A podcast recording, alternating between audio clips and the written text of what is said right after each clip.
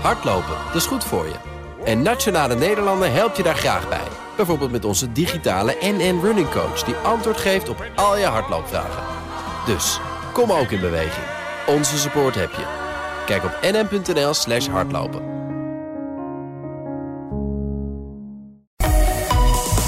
BNR Nieuwsradio. BNR breekt. Ivan Verrips. Goedemorgen en welkom bij BNR Breekt. De perfecte onderbreking van je werkdag, al zeggen we het zelfs. Zometeen om 11:30 hebben we het over de nieuwe Tweede Kamervoorzitter. Daar hebben we het al dagen over, maar nu weten we ook eindelijk wie het is. En 21 april gaan de terrassen misschien wel open. Weet je nog wat dat is, terrassen? Het zijn van die tafeltjes buiten. Er staan dan stoeltjes bij, dan kan je dan gaan zitten. En dan komen er mensen en die brengen je dan eten en drinken. Heel bijzonder, heel innovatief. Nou, gaan we het allemaal zo meteen over hebben in het tweede half uur van dit programma. Vandaag in mijn panel Carline van Breugel, communicatieadviseur en oud D66 kandidaat Kamerlid. Goedemorgen. Goedemorgen. En Pim Verlaan, die is maker van onder andere Jong Beleggen, de podcast. Goedemorgen. Goedemorgen. We hadden nog een grapje bedacht. Jong Beleggen, de podcast. Ja, daar wordt vaak een grapje over gemaakt. Vond hem wel leuk eigenlijk. We beginnen met ons breekijzer. BNR breekt. Breekijzer. Dat is niet zo origineel dus. Nee, er wordt al gezegd, misschien moeten jullie een keer een Jong Beleggen kaasgaaf maken. Het lijkt mij wel leuk. Het breekijzer vandaag is het volgende. Het prikken van AstraZeneca moet direct worden hervat... en niet meer zomaar worden gestopt. Dat is onze stelling in het breekijzer. Het prikken met AstraZeneca moet direct worden hervat... en niet meer zomaar worden gestopt. Vandaag verwachten we een advies van de Gezondheidsraad... over het prikken met dat vaccin. En dan moet coronaminister De Jonge een knoop doorhakken. Gaan we dan weer prikken? Nou, juist om het zekere voor het onzekere te nemen... hebben we op die pauzeknop gedrukt. En we zien dat dilemma natuurlijk heel erg goed. Maar de vaccinatiebereidheid op de langere termijn... is uiteindelijk wat de doorslag moet geven bij een dergelijk besluit. Ja, wat vind jij? Moeten we dan maar moeten we niet gewoon sowieso doorgaan? En als we dan doorgaan, moeten we dan gewoon ook niet meer stoppen? Want die hele stop, was dat eigenlijk sowieso onzin? Sowieso slecht voor het vertrouwen. Bel als je wil reageren op ons breekijzer. 020-468-4x0. Daar ga ik gelijk bij zeggen dat we een technisch probleempje hebben. Dus als je nu belt, dan wordt er waarschijnlijk niet opgenomen. Maar bel toch maar, want het gaat vast zo meteen lukken. 020-468-4x0. Als je denkt van ja, we moeten doorgaan met prikken... maar ook als je je zorgen maakt, laat van je horen. Ook wederom bij me is vaccinatie-expert Herman van der Weijden. Die was programmamanager vaccinatie bij de Mexicaanse griep onder andere. Goedemorgen. Krijg nu wel een heel slechte dingen. Wat zegt u? Meneer van der Weijden? Oh, nou, die is ook weg. Dat gaat goed met de verbinding hier. We beginnen even in de studio. Dan gaan we zo meteen praten met Herman en met onze bellers. En dan doen we gewoon eerst een rondje in de studio. Carline, direct hervatten met prikken en niet meer zomaar stoppen. Ja, nou, wat ik denk dat altijd heel belangrijk is met dit soort thema's... is dat je ook aan de wetenschappers laat. Dus nou, ik heb me daar even verdiept. En Annelien Bredenoord is hoogleraar en tevens Eerste Kamerlid bij D66. En zij heeft hier laatst een groot interview over gegeven. En zij zegt eigenlijk, als het duidelijk is dat de bijwerkingen... of de hoeveelheid waarin die voorkomen... niet opwegen tegen de gezondheidseffecten van niet prikken... dan moet je daar toch mee doorgaan. En dat wil ik wel heel erg onderstrepen, want het feit is... dat de kans op die bijwerking net zo groot is... als dat je wordt getroffen door een blikseminslag. Dus dat gaat echt om... die kans is klein en tegelijkertijd gaat het natuurlijk slecht... met de volksgezondheid. Dus is het belangrijk dat er wel nu doorgeprikt wordt... nu duidelijk wordt dat zeg maar veilig kan. Ja, de vraag is natuurlijk een beetje... wanneer zijn die risico's dermate groot dat zo'n stop nodig is? Als het aan jullie ligt, vast aan jou ligt... zeg je nou, we moeten toch maar doorprikken. Dat weegt op tegen de nadelen. Pim? Ja, nou, dat klopt natuurlijk wel. Dat dus maakt natuurlijk de discussie heel lastig... want je weet niet precies hoe groot die kans is... want in eerste instantie dacht dat er geen bijwerkingen waren. Die zijn er wel, dus je zit in heel veel onzekerheid. En je hebt ook te maken dat sommige leeftijden... natuurlijk überhaupt weinig risico voor corona zelf hebben. Dus voor elke leeftijdsgroep wordt er een andere risicoafweging gemaakt. Ja. En je hebt ook te maken met het algemene sentiment... als het gaat om vaccinatie. En dit is natuurlijk wat je eigenlijk totaal niet bij kan hebben. Want het wordt denk ik voor een heel grote groep ook... onder één grote hoop geschaard. Dus er wordt niet, denk ik niet... altijd maar direct onderscheid gemaakt tussen de verschillende vaccins. Nee. Dus ik snap het op zich wel dat je veel meer gaat... voor de lange termijn gevoel van dat vaccinaties... over het algemeen heel veilig moeten zijn. Maar ik ben het wel met je eens als er maar een heel kleine kans is... In principe maken we natuurlijk constant die berekening... hoe groot is de kans dat je ergens door... wat is het risico en daardoor maken we ook beleid. Dus ik kan het op zich wel begrijpen dat je... vanuit cijfers door wil laten gaan. Ja. Ik ga dus ook praten met Herman van der Weijden. Die is er nu, programmamanager vaccinatie bij de Mexicaanse griep was hij. En ook algemeen vaccinatie-expert. We hebben elkaar eerder gesproken. Toen was een paar weken geleden. Ja. Toen haperde het beleid rondom AstraZeneca ook al. Hoe kijk jij nu naar wat er nu allemaal gebeurt? Hè? Nu die tweede prikpauze. Voor het vertrouwen is het natuurlijk sowieso niet goed. Nee, allerminst. En dat is al erg geschaad, omdat het hele vaccinatieprogramma natuurlijk zo enorm traag gaat dat mensen toch al denken van waar gaat dit ooit nog een keer terechtkomen. En dat is ook meteen mijn bezwaar. Het wordt te vlug. Hugo de Jonge noemt dat op de pauzeknop drukken. Maar dat wordt nog net even te vlug gedaan. Ja. En 2 keer in zeer korte tijd ook nog. En het vertrouwen, dat gaat op deze manier natuurlijk achter de horizon verdwijnen van de burger om zich aan te laten vaccineren. Ja. En ik vind het eigenlijk. Natuurlijk moet je meteen weer beginnen, maar kijk ook naar Engeland. Die hebben dat ook gewoon gedaan. Ja. Dus ik zou zeggen, iedere dag niet geprikt is er 1 te laat. Want de overlijden elke dag mensen en de ellende duurt maar voort en voort. Ja, maar aan de ene kant zeg je, we prikken niet snel genoeg. Maar dan neemt Hugo de Jonge een keer snel een besluit als het gaat over dat AstraZeneca en is het weer niet goed. Nee, om te stoppen, maar ik had liever gehad dat hij dat niet had gedaan. Mm-hmm. En dat hij eerst, want nu is alles weer afgebeld. Ik weet niet hoeveel mensen hebben afgezegd. Ja. Die moeten allemaal weer opnieuw opgeroepen worden. En die denken, waarom nu wel en hoezo dan? En dit geeft zoveel gedoe. Ja. Dus ik zou nou juist willen dat hij wat minder snel op de knop had gedrukt. Immers, de kans dat er iets gebeurt ten gevolge van het vaccin, die is zo dramatisch klein. Dat had je dit nou moeten doen. Terwijl er wel elke dag mensen overlijden aan corona. Ja. We gaan toch even kijken of het lukt met de bellers. 020-468-4x0. Dat nummer kan je bellen als je wil reageren op onze breekijzer. Het prikken met AstraZeneca moet direct worden hervat en niet meer zomaar worden gestopt. Rob Quist, goedemorgen. Ja, goedemorgen. Ja, ik vind het toch hulde aan de Scandinavische landen die wat dat betreft een pootstijf hebben gehouden. En wat dat betreft niet mee zijn gegaan in eerste instantie met de EMA. Nou, de EMA is op de schreden teruggekeerd en heeft nu toch duidelijk gemaakt dat er een relatie is tussen de complicaties en het vaccin. Ja. Maar wat er nu dient te geschieden is dat je hiermee doorgaat, dat er ook een goede behandelmethode komt met de mensen die die bijwerkingen krijgen. En als je dan verdiept in de onderzoeken die gedaan zijn, onder andere professor Holmen in Scandinavië, is dat het een hele aparte vorm is van trombose. Ja, maar heel zeldzaam ook.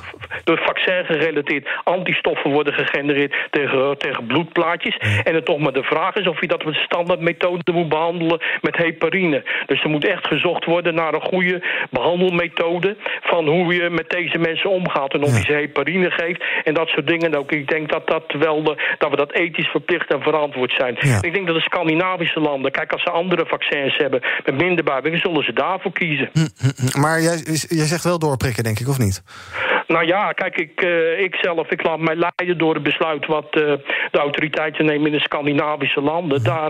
Want daar heb ik toch het meeste vertrouwen in, ook wat betreft de cultuur. Kijk, wat dat betreft is de EMA heeft in eerste instantie toch onderzoeken en zaken genegeerd. En de Scandinavische landen, die hebben wat dat betreft, die zijn er niet mee akkoord gegaan. Ja. En daardoor is die problematiek ontstaan van eerst wel, eerst niet. Als ze daar wat meer in eerste instantie naar geluisterd hadden en dat in hun beslissing hadden meegenomen, dan was dit nu direct duidelijk geweest wat dat betreft. Dank voor het bellen. Lydia, goedemorgen. Hallo, met Lydia. Ik maak me ernstige zorgen voor de mensen die dus wel door die complicaties getroffen worden. Dat er gewoon, gerustgesteld moet worden als jij die complicatie wil. Geef duidelijk aan waar je terecht kan. Zeg niet van, bel een arts. Nee, maak er duidelijk van, nog duidelijker wat de verschijnselen zijn. En dat waar je moet zijn, dat je direct, aan die complicaties geholpen kan worden. Dat er op dat punt gewoon zekerheid en rust komt. Ja, dus ook dat vind ik heel erg belangrijk. Ook al is de kans heel erg klein, je moet wel weten waar je terecht moet als er iets is. Ja, want iedereen kan het overkomen. We weten niet wie het wel en wie het niet kan overkomen. Dus het is gewoon weer Russische roulette, zoals in het begin met die corona zaten. Hè, van hoe en wat allemaal. En dan zie je dat later die mensen dat er een betere behandeling voor komt. Maar ik vind, het blijft toch in de onzekerheid zitten. Krijg ik het wel, krijg ik het niet. En daar moet gewoon meer duidelijk over zijn van als je het doet en je doet het voor jezelf en ander, maar dan heb je het gedaan. Maar dan krijg je ook de zekerheid dat je ook heel snel geholpen wordt, dat je niet de pijp uitgaat. Dankjewel. En dan gaan we nog eventjes naar Jan in dit blokje. Even kijken. Jan, goedemorgen, zeg het maar.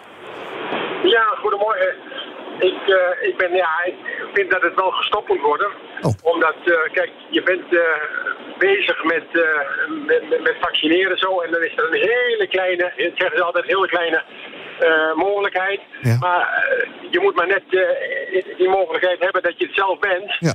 En ik ben ook van mening dat als je te veel gaat vaccineren, dat je zometeen hetzelfde effect krijgt als de antibiotica. Dat die zometeen bijna geen werking meer hebt, omdat de virussen gaan muteren. En dan krijg je zometeen dat je helemaal geen vaccin meer kunt maken om het te bestrijden. Ja, dus dat je eigenlijk immuun wordt voor die vaccin. Die gaat zijn naam veranderen. Mm-hmm. En dan, en daarop geeft niet voldoende door omdat ze dood zijn. Duidelijk, ik ga het even voorleggen. Ja, Herman, daar moeten we het even over hebben. Het gaat dus om die zeldzame trombose. Ik zie cijfers als enkele tientallen op de 100.000 mensen die dat dan krijgen. 34 of zoiets. Maar er is wel echt iets aan de hand. Hè. Dus een van de bellers zei het ook al. Het EMA heeft nu ook een verband gelegd. De bijsluiter wordt aangepast. Dus er is wel degelijk iets aan de hand. Het zijn geen spookverhalen. Nee, er is wat aan de hand, maar ik moet de eerste geneesmiddel nog tegenkomen waar geen bijwerkingen aan zitten. Denk alleen al aan allerlei kankerverschijnselen door slikken van de pil, et cetera. Dus ik moet het nog maar even zien. Maar in dit geval, kijk, de individuele beller en ook de mensen in het land, ja, die hebben natuurlijk altijd gelijk vanuit hun perspectief. Ja. Daar gaat het ook niet om. Het gaat om dat door dit besluit van stoppen, doorgaan, stoppen, misschien weer doorgaan, dat de emotie in het verhaal gaat komen en dat is uiterst, uiterst beroerd. Ja. Waardoor de tempo van de vaccinatie nog verder terug zal vallen. En daar maak ik mij dan weer hele grote zorgen over. Ja. Niet alleen over de lockdown, maar zeker ook omdat daar elke dag mensen aan overlijden. Dat vind ik weer dramatisch. En het is ook bijna niet meer te keren, omdat als de emotie er één keer in komt, zie je hem er dan maar weer uit te krijgen. En dat zal niet eenvoudig zijn. Nee. Dus ik vind het te vlug gestopt. Carline, we spraken al, die trombose, dat zou vooral voorkomen bij mensen onder de 60 en ook vooral bij vrouwen. Ja. En dan zag je dat in Nederland, Spanje en Italië zijn we dan eerst gestopt met prikken onder de 60. Nou, in Nederland zijn we eigenlijk nu helemaal met iedereen gestopt met AstraZeneca. In België zijn ze gestopt met onder de 55. Carline, is dit iets waar jij je zorgen om maakt? En zou je dan zeggen van, nou ja, als ik mocht kiezen, doe dan maar Janssen, Pfizer of Sputnik? Nou ja, wat natuurlijk al langer speelt, is dat in de gezondheidszorg soms vergeten wordt om vrouwen als losse groep te zien. Hè? Dus dat er vaak of op één seks, dus mannen en vrouwen gelijk worden getrokken, of vooral op mannen wordt getest. En dat is hier ook gebeurd. Dus er is geen losse testuitslag voor vrouwen. Ja, daar kan ik me wel zorgen om maken, want het is wel bekend dat vrouwen soms andere symptomen hebben. En dan hadden we het misschien kunnen ondervangen. Dus ik hoop dat het ging al beter, maar blijkbaar zijn we in het snelle ontwikkelen toch weer een stapje teruggegaan in die progressie. Dus ik zou het heel fijn vinden als we daar wel met elkaar scherper op zijn. Ja, en Pim, jij maakt je niet echt zorgen, geloof ik. Als het jou wordt aangeboden, de AstraZeneca, dan komt u maar door. Ja, nou, voor mij maakt het niet zo heel veel uit. Maar ik ben een van de laatste die gevaccineerd gaat worden, vermoed ik zo. Maar het kan natuurlijk ook zo zijn dat heel veel vrouwen nu vooral, die werken vooral in de zorg. En heel veel zorgpersoneel heeft eerst de vaccin gekregen. Dat de cijfers ook een beetje vertekenen, omdat er gewoon over het algemeen veel meer vrouwen gevaccineerd zijn dan mannen tot nu toe. Ja, en ik zou hem absoluut wel zelf nemen, hoor. Dus ik vind dit wel een aandachtspunt, maar ik zou hem zeker nemen. BNR breekt. Ivan Verrips. Je luistert nog steeds naar BNR Breekt met in mijn panel vandaag Pim Verlaan van Jong Beleggen, de podcast, en Carline van Breugel, zij is communicatieadviseur en oud D66 kandidaat-Kamerlid, zo is die goed. En met vaccinatie-expert Herman van der Weijden. En we praten over ons breekijzer. Het prikken van AstraZeneca moet direct worden hervat en niet meer zomaar gestopt. Je kunt reageren door nu te bellen naar 020-468-4x0. Dan leg ik je opmerkingen voor aan Herman onder andere. En dat heeft onder andere Robert gedaan. Goedemorgen, of Robert. Ja, goedemorgen, ik spreek met Robert. Zeg maar. Ik heb even zitten luisteren en ik vind het gewoon, zoals die vrouw zei, dat het gewoon belachelijk is dat er niet getest wordt. En ik bedoel, weet je, ja, het is een bloedstolseltje dit. Maar dan heb je de ene, zeg maar, geholpen en dan krijg je de volgende ellende. Ik bedoel, niemand zit erop te wachten. En ik zeg op mijn beurt, er zijn meerdere, dan moet je gewoon zelf een keuze kunnen maken. Dat je zegt, ik neem Pfizer of, Moderna. Ja, ik bedoel, hun gaan niet beslissen voor jou of jij dat moet hebben. En dan nemen ze het zelf maar, heel die kabinet. En ze durven nooit, weet je wat ik ook vind met minister De Jonge, zeg maar. Ze hebben altijd mooie praatjes en overal krabbelen ze in één keer terug. Ja, dit en dat. Ze prikken te laat, ze doen dit. En dan denk ik van, met andere dingen staan ze meteen vooraan Nederland. En voor je eigen land dingen staan ze gewoon weer te klooien. En dan denk ik van, joh, je praat niet over een apparaatje wat je moet herstellen. En dat, ja, dan gaat het kapot of dood. Het zijn wel mensen. En dan denk ik van, we zitten al zo lang in die ellende. Laten ze nou eens gewoon daad bij het woord voegen en niet zo hypocriet zijn. Nee, duidelijk, dankjewel. Wat jou betreft dus geen AstraZeneca. Jelle Dame, goedemorgen. Goedemorgen. Zeg het maar.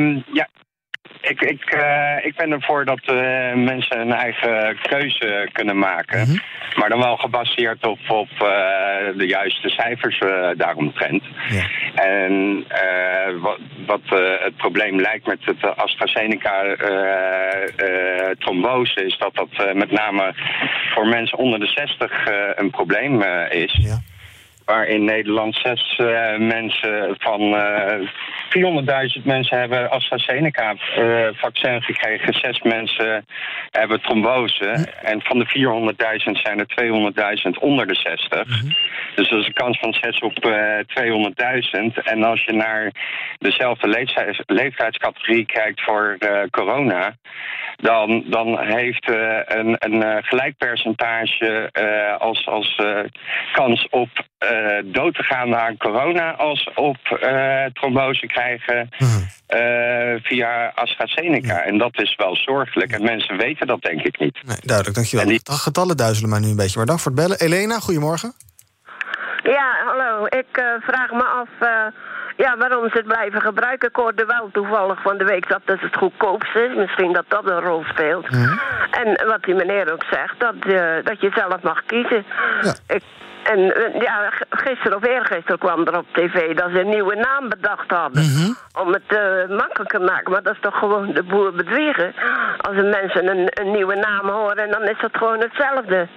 Ja, ik zag het ook inderdaad. Ik weet even niet hoe het heet, maar het had een hele gekke naam. Hoe heet het nou ook alweer? Herman weet het al, of niet? Traaptas of... Nee, dit is meevolgaan. Of zo, ik weet niet precies. Maar dit wil ik wel graag horen, dat ik daar rekening mee hou als ze daarmee komen. Duidelijk, dankjewel voor het bellen. En tot slot van dit blokje nog even Eleonore. Goedemorgen. Goedemorgen. Zeg het maar. Ja, ik ben er wel mee eens om door te prikken, maar dan inderdaad met 60 plus. Ja.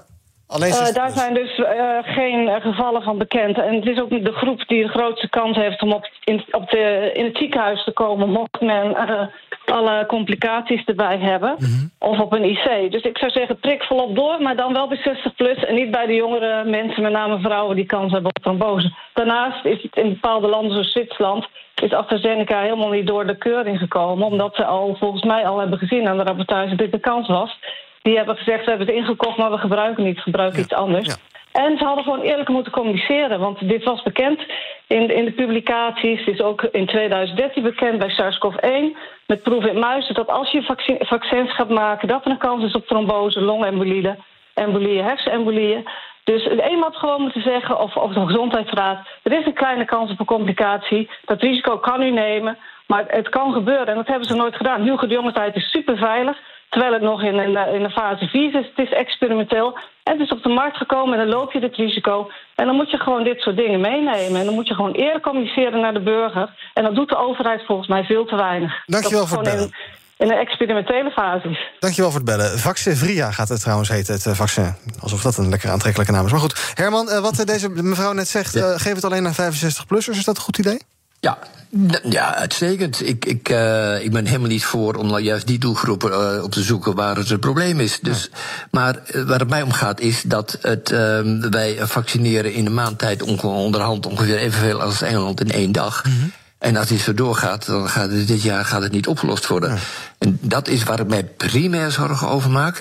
En als het mogelijk is, kijk dat mensen opgeroepen worden en zeggen... ja, maar die wil ik niet. Ja, dat wordt een gedoe, dat kent zijn weergaan niet, dus dat moeten we niet doen. Ja. Maar je kunt wel van tevoren natuurlijk zeggen... die en die groepen, die gaan we met dat vaccin doen. Dat is uitstekend. Ja. Dat is uitstekend om te doen. Ja, en nog een paar andere mensen die hoorde ik zeggen... ik wil zelf kiezen.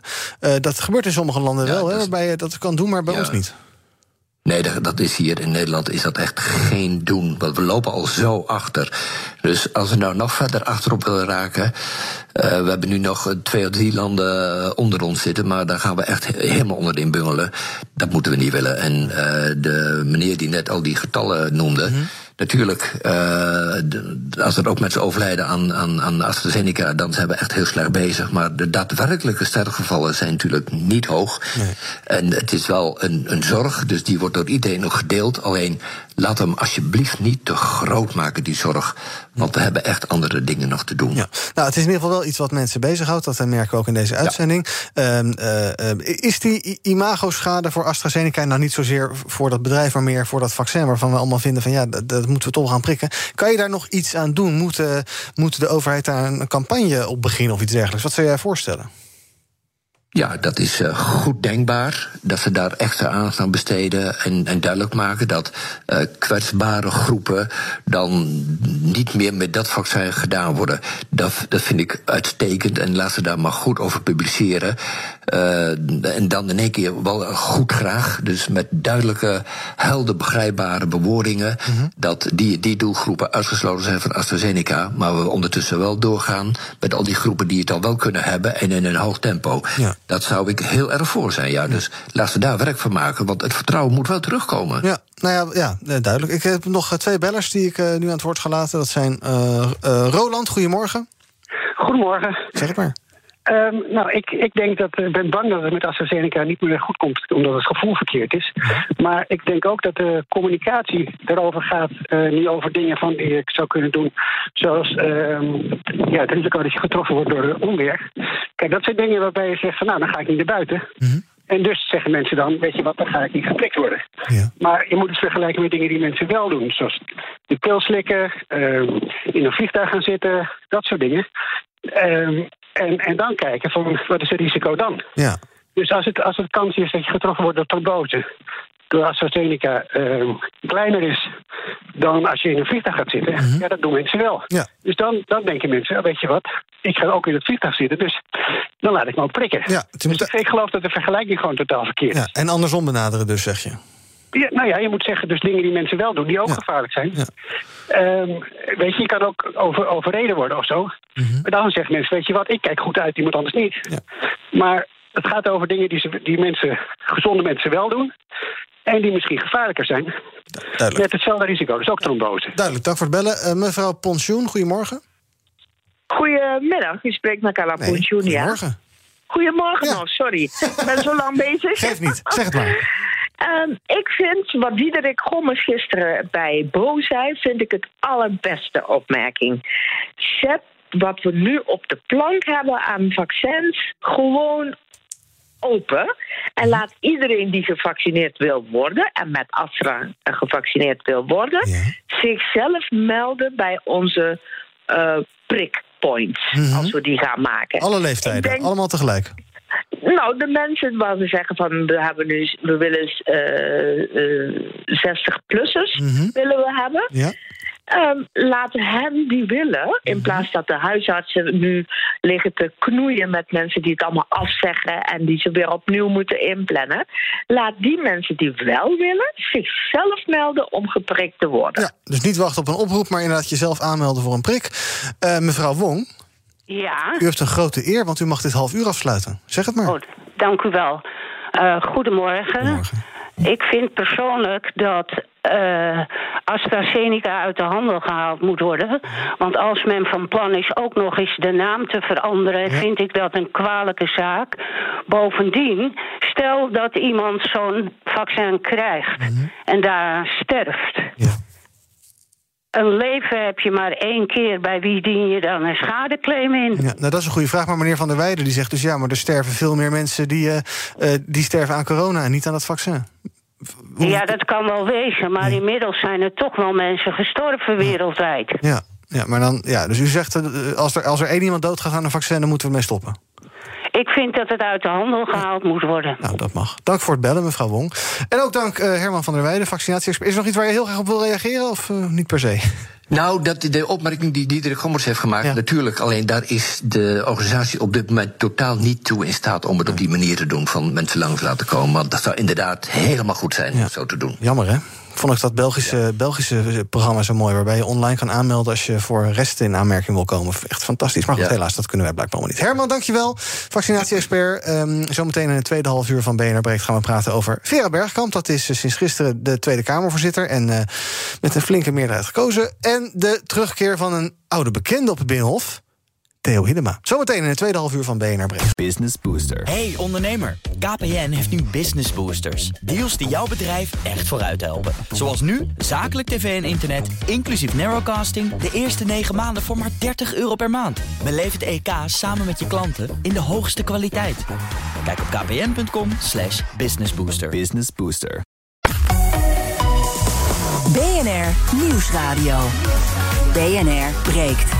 Ivan Verrips.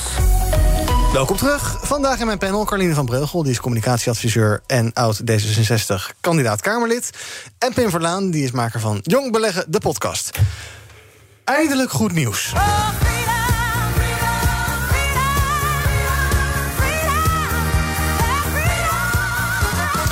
het kabinet werkt aan een plan om de terrassen en de winkels vanaf 21 april... eindelijk weer een soort van te openen. En ook wordt er voor die datum gemikt op het schrappen van de avondklok. Die was ooit bedoeld voor 2 weken, maar dat worden dan eerder 3 maanden. Nou ja, goed, hoe dan ook, als dat ding maar een keer weggaat.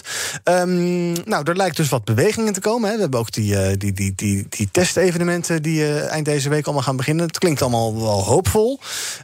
Hoe duid jij dat, Carline? Zijn we richting het einde van de tunnel aan het gaan? Of is dit allemaal blijmakerij? Moeten we nog heel erg oppassen en niet te vrolijk worden, omdat we daarna weer heel erg depressief gaan worden dan? Nou, we kunnen het ondernemers en de maatschappij nu niet meer aandoen om hierop terug te komen natuurlijk. Dus ik verwacht absoluut dat dit wel gaat gebeuren. Wellicht met extra maatregelen, maar dat we wel weer het terras op kunnen. En nou, ik moet zeggen dat ik daar in ieder geval heel erg aan toe ben. Mm-hmm. Het is ook wel iets waar we ons als D66 heel erg voor hebben ingezet. Dus wij zijn al langer voor snel testen, zodat mensen weer het terras op kunnen. Ja. Sigrid Kaag is ook wel langer voor het afschaffen van de avondklok. Gevoelig puntje. Oh. Maar het is wel fijn dat hij weggaat dan, toch? Ja, ik ben heel blij als hij weggaat, ja. Lijkt me ook goed nieuws voor ondernemingen, wat Carline ook zegt. Ja, ik denk dat hier niemand echt op tegen kan zijn. Nee. Ik denk ook wel dat dit ook wel zou moeten.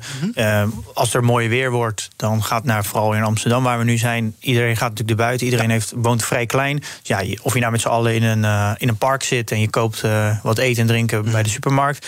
of je gaat 1,5 meter waarborg op een terras... waar ook nog horeca wat aan verdient. Nou, volgens mij is het antwoord wel heel simpel. Ja. Is het nou wel slim om data te noemen? Want we hebben natuurlijk al eerder in het verleden... zeg maar een soort van halve toezeggingen gehad... van nou, binnenkort kunnen we dan dit gaan doen... en dan werd het toch weer teruggedraaid. Nu prent iedereen 21 april in zijn hoofd. Dat is al over 13 dagen, gaat hartstikke snel. Waarom maak je geen versoepelplan afgestemd op ziekenhuisopnames... of overlijdens of aantal positieve testen? Nu zit er weer heel erg zo'n datum op. Hebben we nou niet goed geleerd van het verleden? Was dat niet slimmer geweest? Ja, ik neem aan dat ze er heel erg zeker van zijn. Maar ik moet zeggen, ik was ook verrast hoor. Ik dacht gisteren ook, nou, wat heerlijk, wat een goed nieuws. Ja. Ja, ik moet zeggen, de communicatie van de afgelopen 1,5 jaar is echt verschrikkelijk. En dit staat eigenlijk wel in lijn van dit. Ik denk dat het veel meer sentiment gedreven is van kunnen we dit nog houden? Dus we moeten elke keer wat geven. Het is een beetje een soort van polderen. Maatschappelijke polderen. Het getuigt natuurlijk weer absoluut niet van leiderschap. Maar ja, dat zijn we denk ik wel gewend de afgelopen 1,5 jaar. Waar maak je je dan zorgen om? Nou ja, ik maak me er sowieso niet zo'n zorgen om. Ik vraag me wel steeds meer af of we niet veel breder moeten kijken dan alleen maar corona. Ook alle economische problemen die we hebben met een heel grote groep mensenlevens waar we nu over praten. In het geval de horeca en zo. Ja. En ook nog de zorg die we eigenlijk ook heel erg achtergesteld is. En dat heb ik persoonlijk ook wel mee ervaren. Dat heeft natuurlijk ook een rekening waar totaal niet naar gekeken wordt. Mm-hmm. Je moet ook wel een beetje weer perspectief geven. En ik denk dat dit wel een stap in de goede richting is. Ja. Een stapje, dus als ik jou zo hoor. Eigenlijk wat je net al benoemd, dat zijn allemaal onderdelen voor dat herstelplan wat Rutte wil maken. Ja, ik denk dat dit gewoon veel langer gaat duren dan we allemaal verwachten. En elke keer wordt er een soort van worst voorgehouden van nou, dan hebben we licht aan het einde van de tunnel. Ja, 21 april. Ik denk dat het veel langer gaat duren dan we verwachten. Ik Ik sluit niet uit dat we dit jaar het niet opgelost gaan krijgen. En ja, dan moet je op een gegeven moment toch wel weer langzamer richting het iets meer naar normaal gaan, denk ik. Ja. Ja, en het gaat natuurlijk ook allemaal zo langzaam. En het wordt ook moeilijk te verkopen, denk ik, bijvoorbeeld tegen jongeren. Hè. Dus nou, veel mensen gaan alweer een dag per week naar hun werk, maar jongeren kunnen nog steeds amper naar de hogeschool of universiteit. Ja, en natuurlijk, ik denk dat heel veel jongeren ook blij zijn, net als ik met die terrassen. Maar het is soms wel lastig voor mij om te begrijpen welke keuze worden gemaakt. Ja. Ja, en ook als we dus gaan versoepelen, dat is allemaal hartstikke fijn, maar dan gaan we ook weer bij elkaar op bezoek. En dan gaan we weer wat meer de straat op. En dan gaan we dus inderdaad misschien weer naar cafés. En gaat dat dan weer niet leiden tot een nieuwe toename aan besmettingen? En dan zit je weer in dezelfde ellende. Het lijkt me zo'n duivels dilemma als je hierover moet beslissen. Ja, en ik denk ook dat wij er, zeg maar, als normaal Nederland niet heel erg over kunnen beslissen. Nee. En dat je daarom afhankelijk bent van de overheid. Maar ja, dan moet hij wel wat duidelijker gaan communiceren. Ja. Het kabinetsplan ligt nu bij de deskundigen van het OMT. Is het eigenlijk niet gek dat wij dat dan eerst horen, namelijk gisteren, en dat daarna pas het OMT daar wat over gaat zeggen? Zou je dat niet andersom willen? Laat eerst de deskundigen daar nou over praten en maak dan een plan wat je gaat publiceren? Ja, nou ja, daar ben ik volledig mee eens. De communicatie is natuurlijk weer belabberd. Nou, dat heb ik ook net al aangegeven. Het gaat daar volgens mij constant fout. En dit ligt volgens mij wel in lijn van verwachting, maar het is natuurlijk niet netjes en niet handig. Het kwam voor mij ook compleet uit de lucht vallen. Ja, wel positief op zich. Ja, ik heb wel het idee dat volgens mij is Femke Kalsenma heeft het volgens mij bij Bo, als ik het niet bevries, heeft het volgens mij voor het eerst geopperd. En ik denk dat zij vertegenwoordigde op dat moment heel goed het gevoel wat er leeft in de samenleving. Ja. En ze verwoorden dat heel genuanceerd en netjes. En ik weet niet of dat echt zo is, maar het lijkt wel of dat een beetje het balletje is gaan rollen. En veel meer burgemeesters daardoor zich ook gesteund voelen om ook zich te uiten. En dat heeft denk ik wel wat druk gezorgd bij de politiek. Want je moet ook zien, de burgemeesters moeten dit gaan handhaven. Mm-hmm. Ja, dit is niet meer houdbaar. Nee. En dat, als het buiten 25, 30 graden is en je zit in Amsterdam in een huisje van 10 vierkante meter. Ja, dat is niet te doen. Nee, ik hoor mensen ook zeggen, die jongen kan zich wel lekker bezighouden met allemaal dit soort plannen. En dan vooral die plannen van komend weekend en daarna. Hè, dat we dus weer een soort van die testevenementen gaan organiseren. Laat hem lekker, ook in aanvulling op vorige half uur, zich volledig focussen op het vaccineren. En al dat geouwe hoer met probeerplannen. Joh, laat lekker zitten en ga het vaccineren nou op. Ja, volledig mee eens. Volgens mij is er maar één oplossing. En dat is voor mij wereldwijd gedeeld. En dat is vaccineren. Ja. Dat is de enige oplossing. En daar moet denk ik de politiek 100% focus op hebben. Over politiek gesproken. De Tweede Kamer heeft een nieuwe voorzitter gisteren gekozen, Vera Bergkamp. Zij troefde de huidige voorzitter Khadija Arib en ook een andere kandidaat, nu al ondervoorzitter Martin Bosma, in de verkiezing af. En dit is haar toespraakje. Allereerst, dank collega's voor de steun. Voor het vertrouwen dat ze in mij gesteld hebben. En kijken naar de collega's die niet op mij gestemd hebben. Hoop ik het vertrouwen waar te zijn. 74 van de ongeveer 140 geldige uitgebrachte stemmen. Dat is een vrij overtuigende winst. Omdat mevrouw Arib er ongeveer 38, 33 had, 34, zoiets. 38, ja. Wat is het? Carline, het is natuurlijk iemand van jouw partij, dus gefeliciteerd. Dank je. Hoe verklaar je haar succes? Nou, ik ben allereerst super trots op haar. Ik vind het ook een hele leuke vrouw. Ik heb een campagne ook mogen leren kennen. En ik vind dat zij zichzelf heel erg heeft bewezen in de politiek. Ze is natuurlijk al bijna 9 jaar Kamerlid. En ook al ondervoorzitter geweest. Dus ik denk dat niet voor niks is en dat ze het heel goed gaat doen. En ik hoop ook dat ze die regenboogvlag, die ze altijd zo mooi draagt, daar ook mee naartoe neemt. Ja, maar heeft ze gewonnen omdat we Arib zat zijn? Of heeft ze gewonnen omdat de Kamer graag Bergkamp wil? Ik denk dat omdat de Kamer graag vertrouwen heeft in Bergkamp, ja. Mm-hmm. En wat kwalificeert haar boven mevrouw Arib? Ja, nou, wat ik eigenlijk zei. Dus er was natuurlijk ook wel kritiek op bepaalde punten van Arib die zij wist weer leggen of bespreekbaar maakte. En ik vond dat Arib daar wel weinig op reflecteerde, ondanks dat ik fan ben van haar, hoe ze het gedaan heeft en haar luchtigheid en haar grappen. En ik denk doordat Vera jarenlang ondervoorzitter is geweest en ook heeft laten zien goed samen te kunnen werken met andere partijen. Dus ik denk dat de kleine partijen bijvoorbeeld ook vertrouwen zullen hebben dat ze betrokken worden door haar. Ja. Voor de buitenwereld is denk ik niet het allermeest zichtbare Kamerlid ooit. Er zijn wel mensen die er kennen, hoor. Ik denk dat als je in de media... Ze heeft wel stemmen gehad ook. Het maakt ook niet zoveel uit wat de buitenwereld ervan vindt als de Kamer er maar kent. Maar is dat nog belangrijk? Of zeg je nou, ze kan nu mooi aan haar profiel gaan werken, ook als Kamervoorzitter. Dat is natuurlijk een prestigieuze functie. Ja, het is natuurlijk echt wel een zichtbare functie. Ik denk ook heel mooi dat er dan dus weer een vrouw zit. En dat ze op die manier... Ik denk dat het heel positief is. Ja. Pim, hoe kijk jij naar een einde van een tijdperk Arib of Ariba na 5 jaar als voorzitter? Nou ja, volgens mij heeft ze het wel goed gedaan. Ik denk dat de functie als voorzitter ben je natuurlijk meer. Je bent heel neutraal, je bent dingen aan het organiseren. Je moet je eigenlijk jezelf heel erg wegcijferen. Volgens mij zit een heel apparaat van 800 mensen die je ook moet aansturen. Dus je bent wel het gezicht van 800 mensen. Dus het is best wel het is bijna een soort van directeursfunctie, met ook nog eens een publiek gezicht. Ja. En ik denk dat het goed is dat je een beetje weg kan cijferen. En als ik het profiel van Vera Bergkamp een beetje lees en haar cv, is dat volgens mij past dat haar wel, denk ik. Ik heb niet het idee dat ze nou de vorige zo slecht vonden, maar ik heb meer het idee dat hoe er gestemd is, dat het misschien achter de kamertjes zo besloten is dat er graag iemand van D66 moet zitten. Dat is een soort van cadeautje om dat, met de onderhandeling, denk ik, straks. Ja, ook als je een beetje creatief gaat optellen, hè, die 74 stemmen, en dan leg je zo'n beetje VVD en CDA en D66 en ongeveer. Dan zou je denken, nou, dat zou wel eens zo kunnen gegaan zijn. Wat is er in die achterkamertjes bedisseld, Carline? Nou ja, ik zat er niet, helaas. Oh, dus we zijn er wel. Vertel. Kijk, ik denk dat Veer gewoon een hele goede kandidaat is. En vast is er... Nou ja, Sigrid heeft zelf gezegd, er is over gesproken, maar of daar een deal is gesloten, ik denk niet dat we er iets voor zouden inleveren, laat ik het zo zeggen. En dat er gewoon vertrouwen is in haar kandidatuur. Nou, we hebben er al een paar minuten over, laten we ook even naar de luisteren dan. Ik zit hier namens, heb ik ook in het debat gezegd, namens de firma Bergkamp en niet namens D66. En ik vind het belangrijk om dat ook te zeggen. Ik ga voor alle 149 Kamerleden voorzitter zijn. Ja, ze zegt, ik zit er namens mezelf en niet namens de partij. Jullie zijn er kwijt eigenlijk, een soort van. Ja, verdrietig, hè?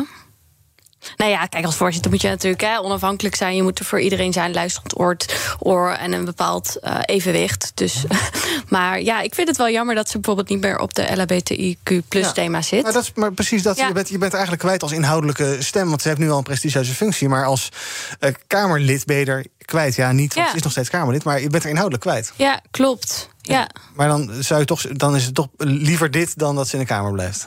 Nou ja, goed, blijkbaar is dit iets wat zij ambieert. En ik denk dat we behoefte hebben aan een goede voorzitter. Dus dat is het goed voor ons land. Maar ik vind het zelf jammer dat ik haar niet op die thema's weer het woord zie voeren. Ja. Ik geloof dat Arib best wel... We spraken vanochtend even Sophie van Leeuwen, onze politiek verslaggever, die zei, Arib is eigenlijk best wel een beetje een stuk onder. Ik kan me best voorstellen, want ze is vrij overtuigend verslagen. Stel dat jij daar in die positie zit van Arib, zou je denken, nou, bekijk het dan maar, ik gooi de handdoek in de ring, succes ermee. Of moet je dan toch zo mans of vrouw zijn om weer de Kamer in te gaan en weer gewoon de klassieke bankjes in en weer gewoon naar Kamerwerk gaan doen? Dat vergt wel veel moed, denk ik. Ja, absoluut. Maar ik denk uiteindelijk is, als zij daar geen energie meer uithaalt, dat is uiteindelijk wel het belangrijkste. Ik denk dat heel veel mensen dat daardoor een werk kiezen van waar krijg ik energie van. Als zij dat niet kan opbrengen, dan is dat denk ik ook haar goed recht, toch? Ja. Maar ja, als zij nog steeds heel veel energie van krijgt en zij vindt het een heel belangrijke baan, dan kan ze dat gewoon doen. Ja. Maar ik denk dat ze kan daar wel heel veel verdriet van hebben, maar dat is wel een beetje hoe politiek werkt, toch? We stemmen en nu is de VVD en de D66 zijn de grootste. En dan weet je gewoon dan wordt een kabinet gevormd, wordt er onderhandeld. En dit is gewoon ook een functie wat meegaat in de onderhandeling. Ja. En natuurlijk, ik geloof volledig dat de voorzitter vooral in Nederland, die zijn gewoon neutraal, die zijn, denk ik, goed genoeg om weer objectief te zijn. Maar je weet wel, ze komt vaak in het nieuws en daar plakt toch D66 aan. En ik denk dat D66 heel veel behoefte heeft om gewoon veel meer in de publiciteit te komen. Ja. In de komende 4 jaar. Dus dit is gewoon een deel van de onderhandeling. En dat is toch helemaal prima. Dat is hoe we stemmen, dat is hoe het werkt. Ja. Iemand er nog spijt van dat Martin Bosma het niet geworden is? Ik vond zijn verdediging erg leuk gistermiddag. Nee. BNR breekt. Thomas. Ivan, ik moet meteen even ingrijpen. Oh. Want Arib gaat natuurlijk nooit vertrekken. Die is de afgelopen jaren voortdurend boos geweest. Als er weer iemand de burgemeester werd of een andere functie nam. Dus als hij dan, terwijl ze 3 weken geleden op mijn lijst stond, zegt ik stop ermee... Ja. Dan lijkt mij dat voor de geloofwaardigheid van de politiek geen beste optie. Wil je meepraten de rest van het uur? Vind het wel gezellig. Nou, daar heb ik geen tijd meer voor. Oh. Ik heb zo meteen namelijk nog geen handen te schudden, maar wel even kennis te maken met mijn eerste gast. Hij is Ingrid Faber, algemeen directeur van de Faber-Halbertsma groep. Uh-huh. Bekend van het produceren van pellets. Dat deden ze heel erg lang, al meer dan een eeuw. En ze hebben nu het roer omgegooid. Ze zeggen, wij gaan het niet meer maken. Ze hebben al hun productiecapaciteit ook afgestoten, verkocht. Nee, we gaan ze verhuren. We gaan voor een circulair verdienmodel. Daar gaan we het over hebben, over alle logistieke problemen, uitdagingen tijdens de coronacrisis. Het Suezkanaal zal ongetwijfeld wel genoemd worden. Dus volle bak. Het boardroompanel is er, onder andere over Air France, KLM en of Hoekstra heeft dit te slapen, of toch niet. En de laatste geruchten rondom KPN, want dat staat in de serieuze belangstelling van verschillende investeringsmaatschappijen. Dus het gaat over de grote miljarden vandaag. Welke dossiers gaat Arib dan krijgen? Oh god, moet ik nou echt gaan meepraten? Nou, je begon er zelf mee. Dus dat weet ik niet. Ik denk dat zij de afgelopen jaren, ook voordat zij voorzitter werd, al zoveel ervaring heeft als Kamerlid. 22 jaar al zoiets, geloof ik, hè? Ja, dus dat is natuurlijk wel iets waarvan je dan zou kunnen denken, is het ook goed om een keer verder te kijken. Maar ik denk toch dat ze het met plezier, althans voor de buitenwereld, nog minstens 4 jaar gaat volhouden. Goed, we gaan het volgen. Dank voor dit. Wil je vaker meepraten? Vind het wel gezellig. Prima. Als je ook wat eerder naar me toe gaat, heb ik ook meer ruimte. Oh, ja. Dag, Ivan. Nou, steek je onder water. Doei! BNR breekt. Ja, we lachen. Eigenlijk is het huilen, maar goed. We gaan het hebben over een artikel in NRC. In dit laatste kwartiertje van BNR breekt. Met Pim Verlaan van Jong Beleggen, de podcast. En Carline van Breugel, communicatieadviseur en oud D66-kandidaat Kamerlid. We gaan het hebben over proctoring. Dat is het digitaal surveilleren tijdens tentamens. Studenten van de Universiteitsraad van de Erasmus Universiteit in Rotterdam, die dreigen nu het college van bestuur voor de rechter te slepen als de universiteit niet stopt met het verplichten van een tweede camera tijdens online tentamens. We hebben het al best wel eens gehad over dat proctoring. Dat treft heel veel studenten die dus thuis tentamens moeten doen en examens en dergelijke. Het is nogal omstreden. Pim, dat je thuis examens moet doen en dat je dan nu dus meerdere camera's op jezelf moet stellen. Eentje voor je, eentje achter je. Gaat dat te ver of kunnen universiteiten niet anders? Ik snap heel goed het dilemma, maar dat kan natuurlijk niet. Dit kan gewoon niet. Waarom niet? Ja, je kan niet controleren dat niet iemand ingefluisterd wordt, andere antwoorden of tikbriefjes heeft. Maar dit vind ik zo ver gaan. Dit is zo'n inbreuk op je privacy. Je weet niet wat ze precies of ze het opnemen. Mm-hmm. Het is volledig thuis in je huis. Ja, ik vind het gewoon veel te ver gaan. Geen enkel beding kan dit, wat jou betreft. Nee, vind ik niet. Ik vind privacy is een heel groot goed. En ik vind dat daar over het algemeen gezien veel te makkelijk over gedacht wordt. Er wordt echt voor van de grabbel gegooid. Dus ik vind dat niet kunnen. Nee, dus ook als je daar is iets over te doen. Maar ook als je beelden zegt van we slaan het allemaal niet op. Ik zat te denken, nou, als het dan moet, dan creëer je maar een plekje in huis waar misschien dan geen persoonlijke dingen te vinden zijn. Maar jij zegt dus gewoon niet doen. Nee, ik vind echt dat het niet kan. Nee. Carline? Nee, ja, ik kan hier eigenlijk alleen maar heel erg boos om worden. Als je ook kijkt naar hoe studenten er nu bij zitten. Ze slapen in dezelfde kamer als waar ze studeren. En een hoekje inrichten is wellicht niet eens mogelijk, omdat de kamer zo klein is. Dus ik vind het heel heftig dat we ook zo licht mee omgaan. Voor corona was dit echt taboe. In zowel Europa als Australië gingen we niet proctoring gebruiken, omdat we gewoon dat niet veilig vonden. Is ook al aangetoond. Er is al ingebroken door een Groningse journalist in zo'n tentamen, waarbij die gewoon de studentenkamers van. Wow. Ja, dus het is best wel heftig. En ik denk, je biedt studenten ook niet echt een optie, hè? Want geen tentamen maken is studievertraging. Dus daar moet echt naar een andere vorm worden gekeken. Desnoods op een andere manier toetsen. Ik denk dat ouderwets een tentamen maken niet per se de enige manier is om te laten zien dat je de stof begrijpt. Mm-hmm. Wat zou je dan voorstellen? Een meer mondeling of zo? Ja, dan doen bijvoorbeeld via teamsachtige dingen. Ja. Dat je meer toetst op inzicht. Ja. Oké, dus goed dat studenten in opstand komen, wat jou betreft. Ja, absoluut. Dit is echt iets wat je. Maar je ziet eigenlijk die opstand al een beetje afnemen. Hè? Dus de eerste coronagolf was iedereen in opstand en nu is iedereen alweer een beetje aan het wennen. En dat is super gevaarlijk op het gebied van privacy. Ja, en de universiteiten die zeggen, het is nog steeds een noodsituatie. Wij kunnen niet iedereen in die sportzalen zetten zoals vroeger. Maar dat argument geldt wat jou betreft niet meer. Nou, wat interessant is dat werkgevers mogen dit ook niet zomaar doen.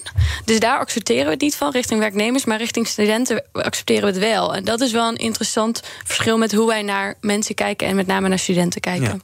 Ja. Pim, ik weet dat jij uit de techhoek komt. Wat voor creatieve oplossingen zou je nog kunnen bedenken als het gaat om examens en tentamens vanuit huis doen? Nou, ik denk dat dit niet zozeer een technologische oplossing nodig heeft. Ik vind gewoon dat jongeren gewoon... ga je maar grote zalen huren, waarom niet? Het zijn jongeren die... Je deelt ze op in groepen of weet ik veel. Ja, maar allemaal... jongeren zijn vooral... Die hebben laat merken dat ze daar voor corona eigenlijk helemaal niet echt een risicogroep zijn. Ga gewoon extreem grote sportshalen, gaan die regelen. Doe dat in shifts of zo. Desnoods stop je ze in een hok dat ze niet met die andere mensen kunnen praten die al eerder een tentamen doen. Haal de organisatie van bijvoorbeeld Lowlands erbij. Die kunnen dat prima organiseren. Mm-hmm. En waarom zo'n makkelijke weg, inderdaad, wat jij zegt. Stel je voor, als we gaan het omdraaien. Alle volwassenen die nu een baan hebben, mogen de werkgever mag een extra kamer opzetten of je wel daadwerkelijk aan het werk bent en niet op Facebook zit. Dat zal wel creepy zijn, ja. Maar dat is toch precies hetzelfde? Dat is exact hetzelfde. Nou, als je het in dat perspectief zet, dan volgens mij zijn we klaar met deze discussie. Mijn panel is heel erg eens. We gaan het hebben over wat er trending is op sociale media. Onder andere hashtag coronamaatregelen. Ja, die dus 21 april versoepeld lijkt het te worden. Hadden we het net al over. Hashtag windowdressing. Fleur Agema heeft haar bedenkingen bij de promotiefilmpjes van Hugo de Jonge over het vaccineren. Die man die twittert inderdaad heel veel filmpjes over eigenlijk alles wat er goed gaat. Weet hij toch nog best veel filmpjes te maken. En volgens haar zijn die filmpjes allemaal windowdressing dus. En tot slot hebben we het nog even over Theo Hiddema. Of zoals Baudet hem noemt, de Hiddemeister.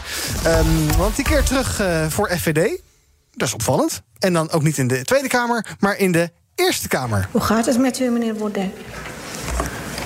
Ja, het gaat goed, alleen ik mis Theo heel erg. Maar ja, dat wisten we allemaal. Ja, sad. Lang hoefde Thierry zijn maatje niet te missen, want Hiddema is dus terug. In de Eerste Kamer kwam een zeteltje vrij. En let even op, hier komt een Haagse stoelendansje, want oud-FVD'er Nicky Pauverwij, die we hier te gast hebben gehad in onze serie met politieke jongere kandidaat-Kamerleden, voor JA21, die is dus in de Tweede Kamer verkozen. En die zetel in de Senaat gaat Hiddema innemen, zegt hij in NRC. Dus de oud-FVD'er schuift door vanuit de FVD-fractie in de Eerste Kamer naar de 21 in de Tweede Kamer. Hiddema. Ja, zagen jullie het aankomen? Is het opvallend dat Hiddema terugkomt? Nou ja, FVD verrast me eigenlijk niet meer. Oh, die hebben zoveel van die sprongen en dan gaan ze uit elkaar. En dan, nou ja, goed. Dus nou ja, verrassend. Ik dacht vanochtend wel, maar oké. Ja. Nou oké, je bent niet onder de indruk dus. Nee. Nog geen 5 maanden geleden verliet hij de Tweede Kamer vanwege die vermeende antisemitische... althans, vermeende kunnen we wel weglaten, denk ik... antisemitische en racistische appjes van de FVD-jongeren. Toen zei hij dit. En toen denk ik, wat moet ik met die racistische drek? Steeds om me heen, daar heb ik geen zin in. Nee, hij had geen zin in racistische drek, maar die is nu weg met Pim bij FVD blijkbaar. Ja, nou, volgens mij had hij gezegd dat hij ook politiek ongeschikt was. Arbeidsongeschikt, dat hij in zijn brief geschreven. Ja. Nou, volgens mij heeft hij zich toch weer bedacht. Ja. Of hij heeft er geen herinnering aan, dat kan natuurlijk ook. Ja. Goede dokter gezien. Ja. In de NRC komt met dit nieuws vanochtend en daar zegt hij in de krant... en luister, hij kan zijn stem niet nadoen, maar als je de woorden hoort... dan hoor je het hem zeggen. In dat gewoel was ik beland en ik had er geen zin meer in... want je wordt toch met die smurrie geassocieerd. Ik heb me voldoende georiënteerd en ik weet nu... er zitten geen wappies meer achter de gordijnen. Dus FVD is helemaal schoon, gelukkig. Geen wappies meer. Ja, nou ja. Wat moet ik erover zeggen? Nou, wat je ervan denkt. Nou, ik denk dat... Je kan het toch niet meer serieus nemen. In ieder geval, ik vind het een hele rare partij. Ik snap het eigenlijk niet helemaal. Is Hiddema beter geschikt in de Eerste Kamer? Denk je, dat is toch de, Carline, is toch de chambre de réflexion. Hè? Iets waar het tempo iets lager ligt. Dus 1 dagje per week vergaderen. Dan kan hij dat beter combineren met zijn werk als advocaat. Past hij daar... dan beter dan in de Tweede Kamer? Nou ja, als hij zichzelf politiek arbeidsongeschikt noemt... dan is 120% weer gaan werken natuurlijk wel een uitdaging. Ja, maar ik weet niet of ik dat erg vind. Als hij wat minder lekker meeloopt. Dus je vindt niet echt een beetje... wat minder dossiers. Vind jullie wel gemeen voor Theo Hiddema? Laat die man toch. Nou, ik denk dat de pers er wel blij mee is, vooral het media. Want hij zorgt wel altijd voor openingen in het nieuws. Ja, en opvallende quotes. Ja, dus ik denk dat vooral de media er heel blij mee is. Ja, maar inhoudelijk verwachten jullie niet heel veel van hem? Nee, ik verwacht überhaupt inhoudelijk niet veel van FVD.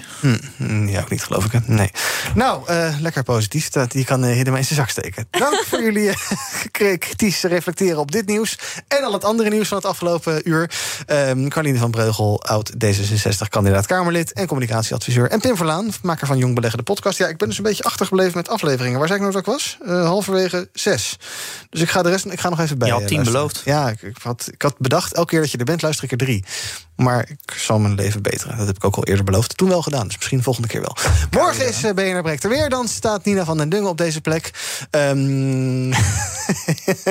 In mijn draaiboek staat. Dus dan zou ik niet luisteren. Maar ja, wie ben ik? Ik zou zeker wel luisteren. En tot die tijd kan je ons volgen op de socials. Op @BNR op Twitter, @BNR Nieuwsradio op Instagram.